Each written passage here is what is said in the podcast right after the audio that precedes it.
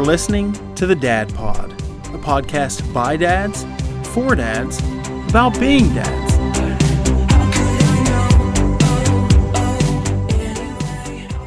What's up? It is volume three of the Dad Pod. I am Bobby Iddings. My co host, his name is Dave Traub, broadcasting from parts unknown. We'll have him tell us where he is broadcasting from in just a couple of moments, as that's going to be the key component of tonight's podcast. It is the Dad Pod, as we're going to talk a little bit, as we always do, about being your resource, being your sounding board, being your support group for all things involving being a new dad or as you continue to go down this path of being a dad. Once again, I'm Bobby Iddings. His name is Dave Traub. So, Dave, tell the people where are you uh, coming from? So, I'm in North Carolina.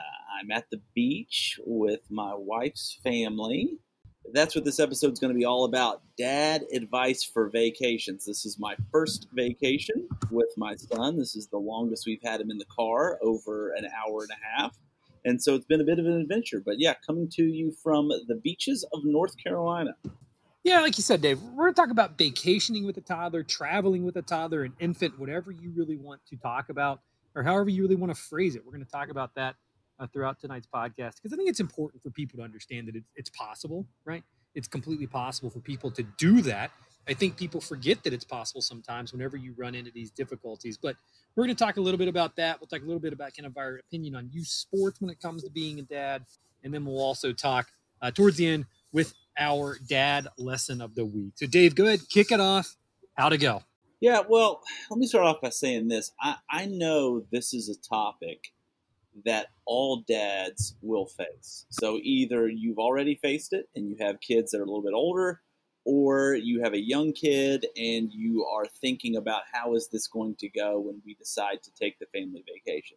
Now, we have the unique characteristic of this vacation happening during the COVID crisis, which we'll get to in a moment, which adds a whole new wrinkle um, to my, my son's first vacation. But I posted a picture of my wife and I and our son on Instagram, uh, you know, beach in the background. And, and I immediately got three or four friends who are young dads sending me direct messages on Instagram saying, dude, I have so many questions. so this is a topic I think that a lot of people will resonate with. To start out, I was a little nervous. You know, you and I were were texting about it before we left, and you were giving me some tips. Uh, you and your daughter, you now have a son, but it was you, your daughter, and your wife last summer, I guess, took your first vacation. So you had been right. down this road. Um, we had a uh, eight and a half hour journey ahead of us. My parents live an hour and a half away from us, so we cut a little bit off the trip and did that the night before. But I was really nervous. Really, the anticipation of the trip ended up being worse than the trip itself. I think somebody told you that. That would be you. Smart Alex. But um, the, the anticipation, you were 100% right, man. The anticipation ended up being way worse. Once we got cooking, um, we we tried to time it around when he would typically sleep and so he slept like a champ, man. I mean, you look at the entire trip, he probably only whined for about 90 minutes. Uh, so I would call it a win, man. I mean, I grade him a B plus.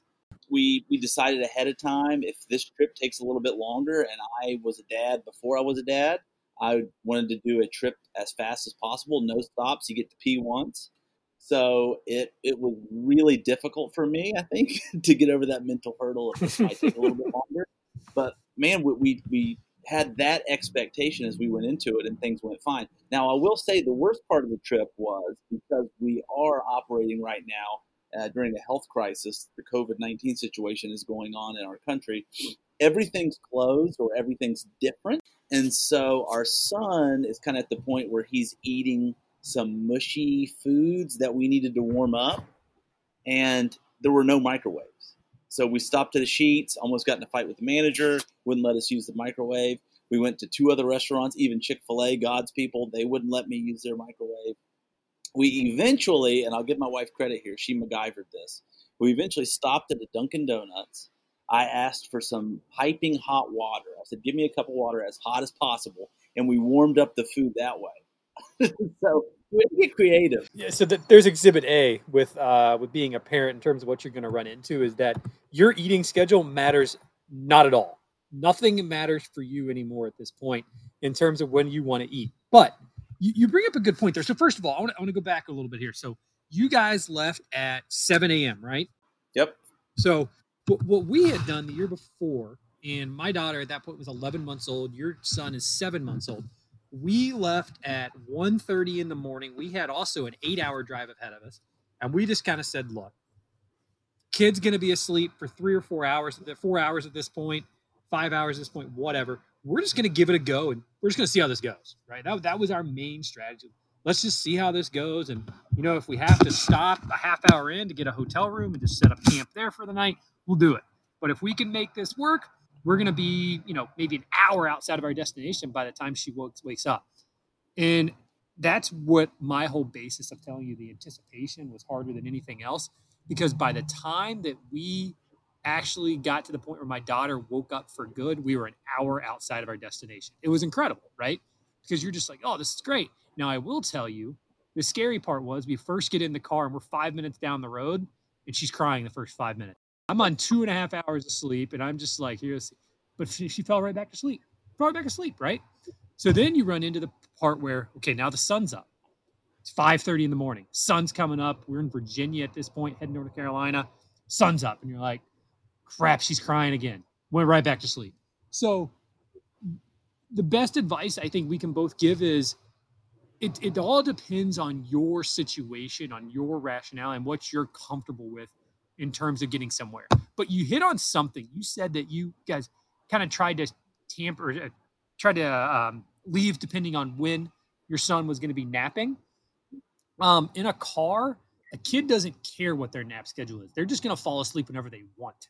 And I think that's something my wife and I both realized really, really quickly. And she pointed out to me before I ever did. Shameless plug for her since we got a little bit of grief from our wives this week for not mentioning them enough she was the one that told me if she just takes, meaning our daughter, if she just takes four or five one hour naps or 45 minute naps, it's all the same in the end. And she was exactly right. Did you go with people? Did you go with your parents? Yeah, we went down there with my parents. So just real quick, we're going to do the same thing again this year. Now my daughter's a little bit older, right? She'll be over two whenever we go to the beach this year. Uh, my son at that point will be four months old. We're going to actually split it up this year right? Getting a two year old to sleep in the car at a normal time is probably a little bit harder. I'm just going to guess. And my two year old being um, the endless ball of energy that she is, she will not probably go to sleep. So we're gonna do we're gonna we're gonna cut it in half, and we're actually and this will be a topic for next week's uh, podcast. We're gonna start transitioning her to a regular bed this weekend. Yeah. So so now you're at the beach, right? So you're actually there. How is it different for you now? getting back to that whole changing your expectations, I changed my expectation of what the trip was going to be. It ended up not being so bad. I changed my expectation of what it was going to be like to be, for lack of a better term, chained to the house a little bit. And that actually hasn't been so bad. The, the ability to just go and do whenever you want is replaced by experiencing another human being who you care about in a unique way, experiencing things for the first time and I'm telling you, that in a weird way replaces what you're missing. Does that resonate with you? Absolutely. And, and, so, how many naps is Leo taking a day right now? So Leo is napping twice a day. And that's how that's how my daughter was. My Molly was whenever we first went. She was napping at 10 a.m. in the morning, and she would then go back down around 1, 1.30 at that point one thing we found out quickly about being at the beach is the fact is the reminder that the sun takes so much out of a kid that nap that 10 o'clock nap in the morning would turn into an hour and a half it was only supposed to be 45 minutes but you never want to wake a sleeping baby and the second one which normally would be like two and a half hours 1 to 3.30 was turning into like 1 to almost 5 you live your life in blocks when you have a kid right there's the awake time there's nap time and then awake time again right there's just those blocks you build in. And I think that's important to remember at the beach. We had to, you're the same way. We woke up at 7 a.m., got a real quick workout in, and by the time we were done, kid was awake. That happened every day. And you just have to prioritize a little bit differently. And that's all it is. And I don't want to show my hand too early, but my dad tip of the week is to invest in a good baby monitor. And so what we what we have is a baby monitor that allows us to be a pretty good distance away, and we can still keep an eye on him. So today, to your earlier point, he slept probably twice as long as he would normally sleep. So we're hanging out. We have a beach house with a pool. We're hanging out at the pool. It's just like the old days. Next thing you know, he's been asleep for four hours. What's the sleeping situation like? Because I got to ask this in terms of noise and things like that. Like his sure. room, is it close to, every, to other people? His room is in our, so he's sleeping in our room in our bathroom. So we are at the beach with, with, let me see how many other people. Gosh, 15, 16 other people. We're in a big beach house. And so there's really nowhere else for him to sleep except in our room. So we decided, tell you what, let's put him in the bathroom. Let's put his noise machine on. I'm a major advocate of noise machines for babies. Hundred percent with him in the bathroom. Can't hear a thing. They don't hear him. He doesn't hear them. So it's the perfect situation. Now the downside of that is we don't have a bathroom, so we so we can't use that bathroom while he's napping. So we have to get a little creative there. I've taken a shower, I think, in every single other bathroom. So so it's interesting you mentioned that because that was something I th- I think I drove everybody else that we stayed with. It was my family, my parents, my, my two parents, my sister and a friend last year. I think I drove everybody else crazy last year because all four bedrooms were on the downstairs, and then we had a you know a common area and a kitchen upstairs, right? Well, my dad walks like a herd of elephants, and he knows this. So every day he'd be coming down the stairs after he gets his coffee, and I'm just thinking, for the love of God, are there 16 elephants or are they 35 upstairs? Or are there 35 upstairs? Because that's what it sounded like. But again, baby never heard it. Babies sleep through just about anything. Yeah, yeah. And the point I was going to make before we talk sleeping situation is if you are thinking about a vacation and you don't typically go with anyone else, I would consider it if it's somebody that you could use as a babysitter. Absolutely. that, will make, that will make your trip more enjoyable. So try to go with family, family that you hopefully like somewhat, and utilize them to maybe get some time to yourself on the trip. How how is Leo with pools? With a pool, sorry.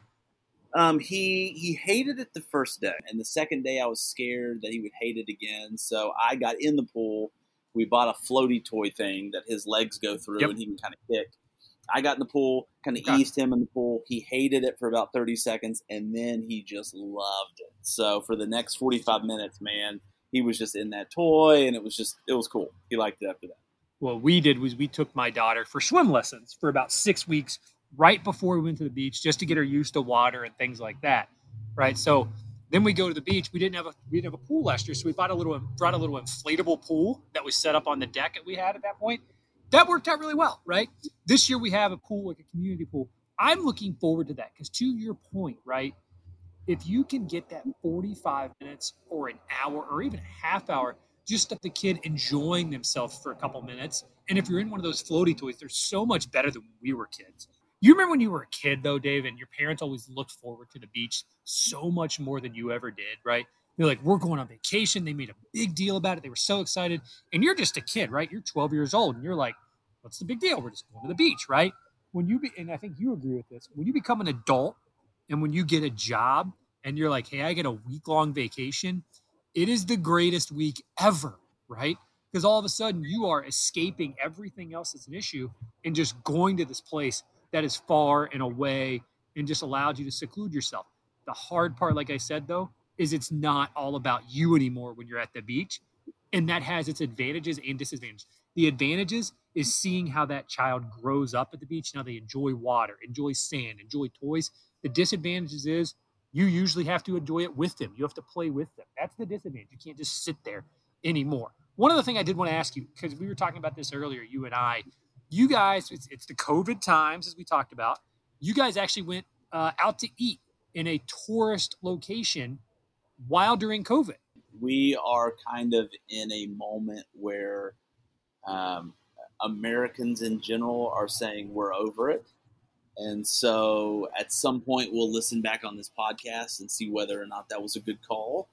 But right now, it's just a mixed bag. You go in a grocery store, and half the people have masks, half of them don't. Half the people think that we're just blowing this out of proportion. It's over. The other half are taking it very seriously. And so we've been taking it as seriously as we, we think we should with an infant. And so really not taking him anywhere. So we did go out to eat. We went out to eat tonight. We sat outside. I, I felt pretty good about that. It was weird taking him out. It was fun taking him to a restaurant that I've got a lot of great memories at. Um, but it did feel strange the entire time we were there yeah, I think you mentioned one thing there, and I've and I've been kind of uh, I would say hard headed about the whole COVID thing, to be honest with you, at times. But one thing that somebody actually I saw this posted on Facebook the other day. It said in terms of the mask, the, in terms of people not wearing them or wearing them when they are uh, inside of a grocery store, is they compared it to this: when you get into a car, do you wear your seatbelt? Why would you not live your life smart or safe? Why would you take that risk? Right? That's kind of where I'm at uh, with the whole COVID thing. We're going to step aside real quick, take a break. We're going to come back on the other side, talk a little bit about some uh, youth sports, some of our some of our advice, finish up with the dad lesson of the week, and then we'll be out for volume three. It's the Dad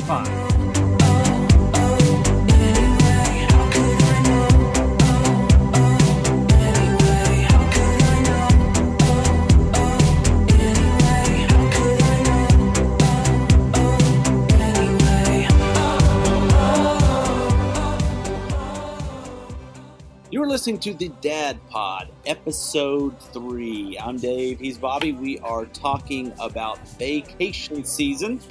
I'm at the beach with my family and my son for the first time here in North Carolina. And so we've been kind of talking some do's and don'ts of um, of really dadding on vacation and some tips of the trade. And we, we may actually have another episode about this when Bobby takes vacation. I want to transition us to a sports topic around dadding and around the summer. So when I was growing up, I was big into sports just like you, loved baseball, played travel baseball. Travel baseball ate up my summers. Almost every single summer when I was a kid, the vast majority of it was spent at a baseball field. As I got older, it started to mess with family vacations because the older kids play tournaments deeper into the summer. They play them almost every single weekend. So, how do you feel like dads should approach that topic? What are your thoughts on how much of your time should be spent at an athletic event in the summer versus maybe family or, or around the vacation? My opinion is going to be a little bit of the inmates run the asylum, I guess you could call it. Let let the kid decide, right? Like when and i think it's unfair for coaches or for organizations to say hey if you sign up you're playing every weekend you're volunteering saying you're going to be there you're going to do this you're going to do that and then at the same time you got to let a kid be a kid. I'm not saying that they should skip a practice and things like this. I'm a big proponent if you go to practices you go to games. If you're in town if you're around you're going to games. But if your family wants to let me, let me back up a little bit. If the the child if you ask that child, what would you rather do this summer? Would you rather go to vacation or would you rather play ball?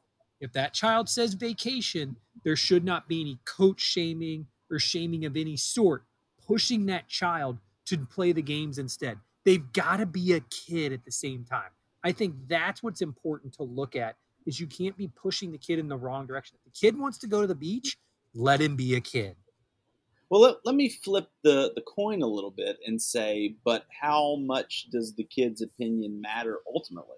So, like, let me use my own example. So, at a certain point, my family started to get a little upset that I was playing baseball and it was taking away my parents' ability to go on family vacation with them. So, at what point do you have to step in and think ahead and say, yeah, okay, Bobby Jr., you may want to play baseball all summer, but it's important to your siblings and our family and our friends outside of you that we're with them. And I think that's a good point too. And I think at the same time, you have to know what you're getting into, right? And that goes back to my original point of if those coaches are pushing you and pressuring you, let's face it, right? Your parents are your parents. When you're, I'm assuming this is what, you're 13, 14 day for you at that point? Uh, yeah, yeah. It was, it was definitely pre high school.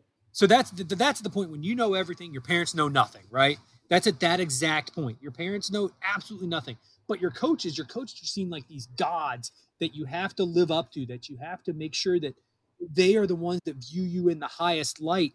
That coach has got to make sure to let you be a kid as well. That coach can't be pushing you the opposite direction. That coach has got to be open to families taking those vacations and allowing themselves to have families, right?